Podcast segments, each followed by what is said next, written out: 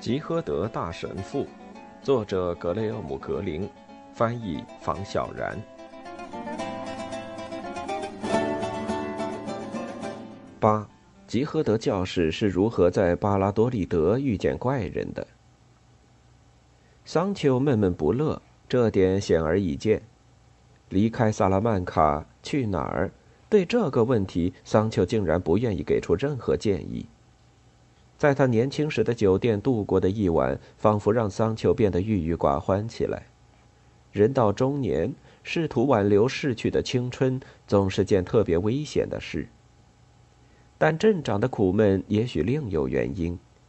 吉诃德神父今天态度反常，一副兴高采烈的样子，这令桑丘感到讨厌。接下来去哪儿？总得有个合情合理的目的地。于是，吉诃德神父提议去巴拉多利德，去瞧瞧伟大传记作家塞万提斯撰写他祖先事迹的住处。除非，神父犹豫道：“你觉得路上会碰到更多的风车？他们有更重要的事忙，顾不上我们了。”此话怎讲？你没看今天的报纸吗？马德里有个将军遇刺了。谁干的？过去他们总是把帽子扣在共产党头上。谢天谢地，现在就都是巴斯克人和埃塔背的锅了。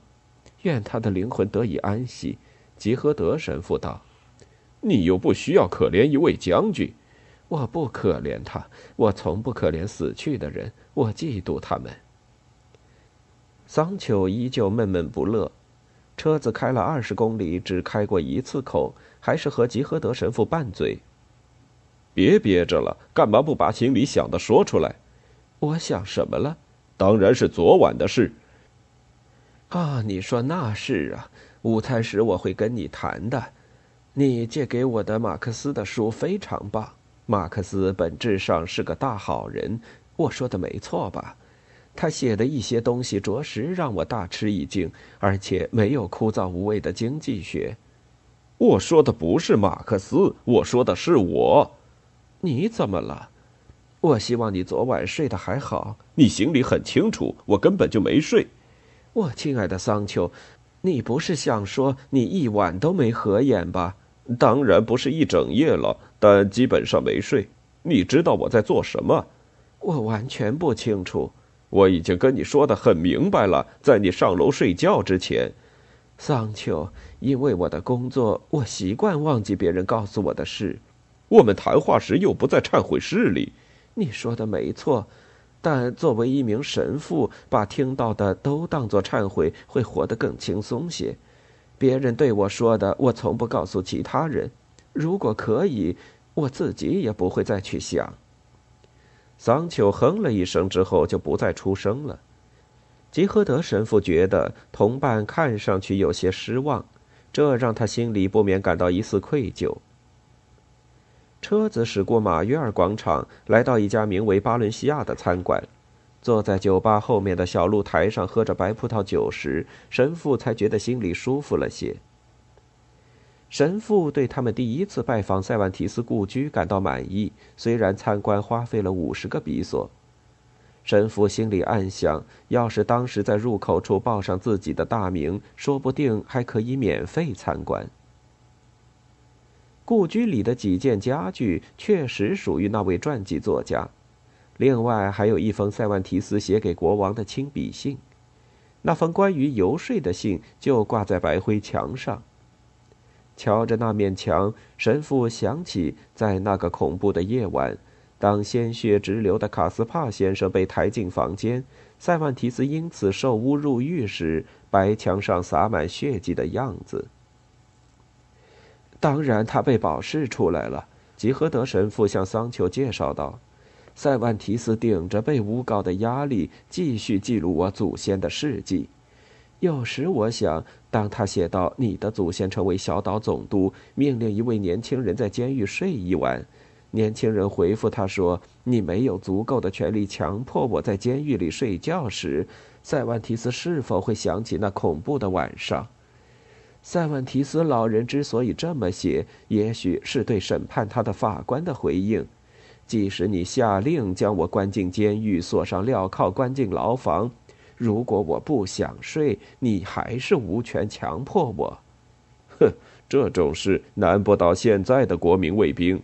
桑丘道：“他们只需要给你一枪，就可以让你睡觉了。”随后又嘟囔了一句：“我需要睡一会儿。”桑丘，但你的祖先是个善良的人，他放了那个年轻人，法官也放了塞万提斯。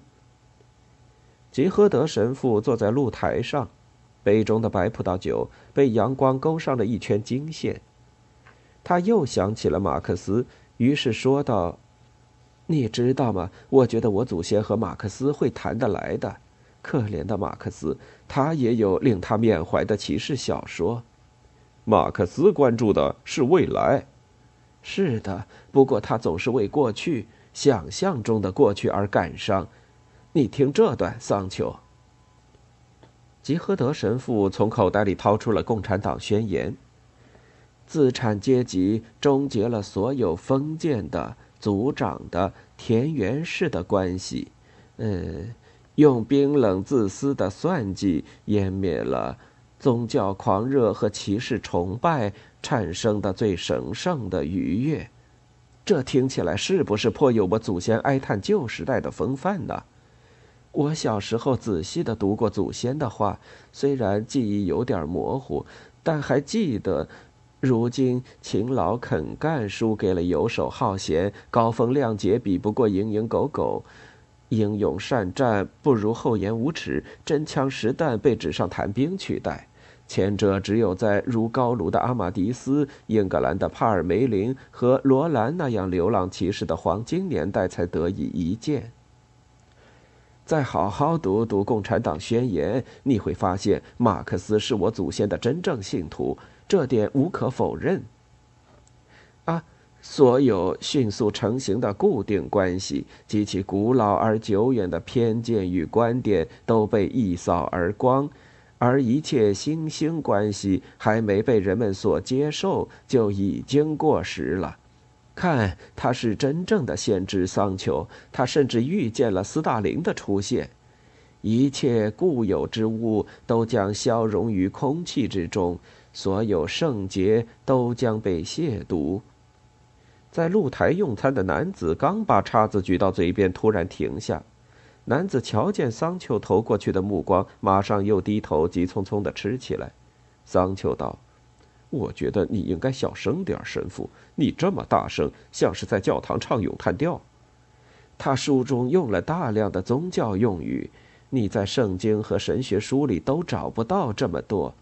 读马克思的这些话，就应该用吟诵调。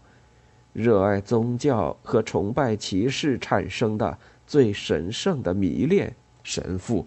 尽管弗朗哥死了，不过还是请你小心点坐在那边的那个男人能听到你说的每个字。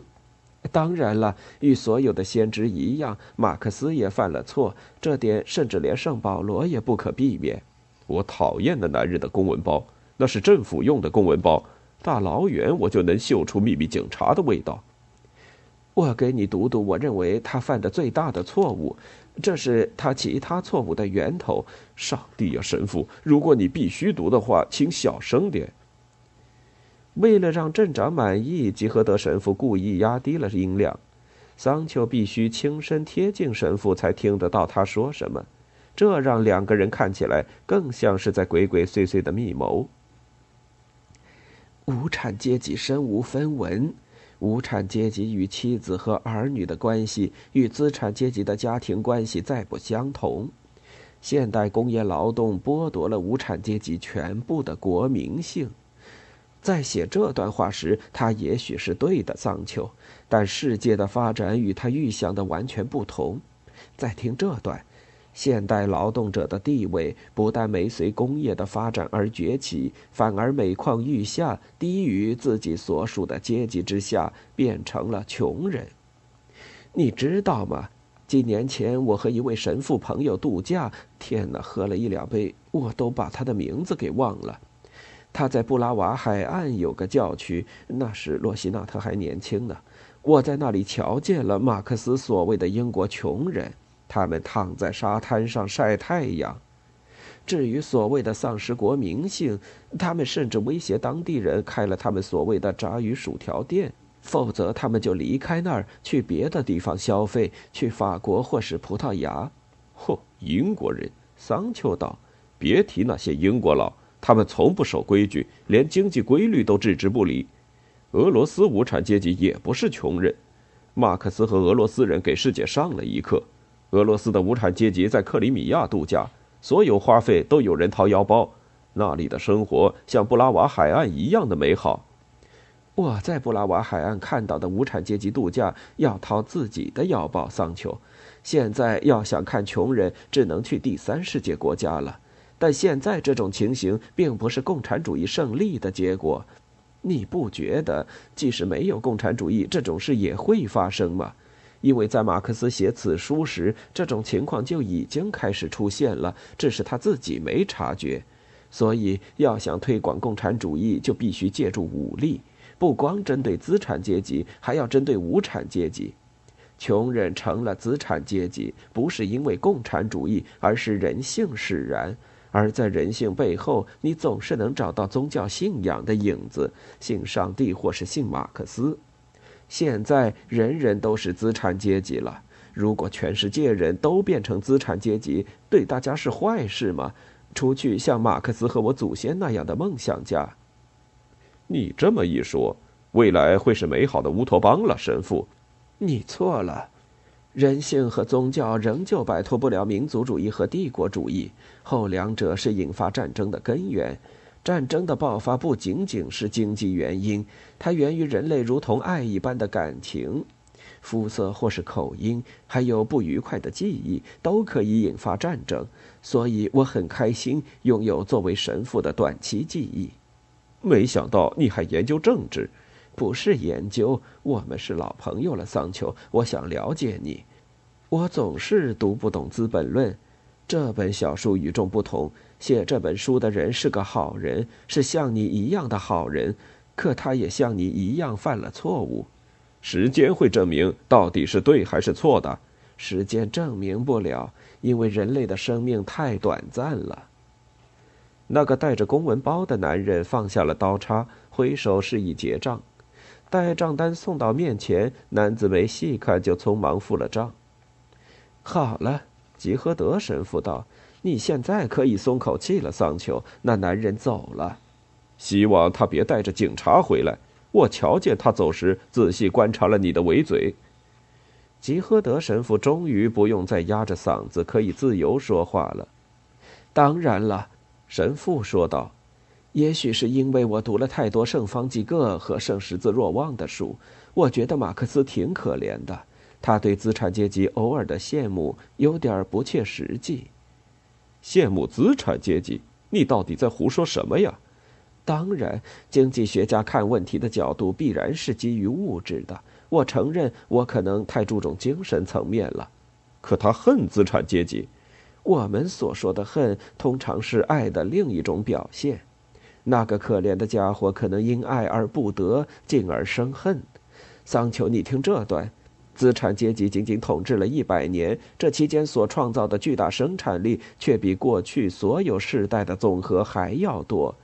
人类掌握了可以支配自然的力量，制造机器，将化学应用于工业和农业，利用蒸汽的力量航海，建造铁路，发明电报，开垦整个大陆，开凿运河，像是从地底下变出来大量的人口。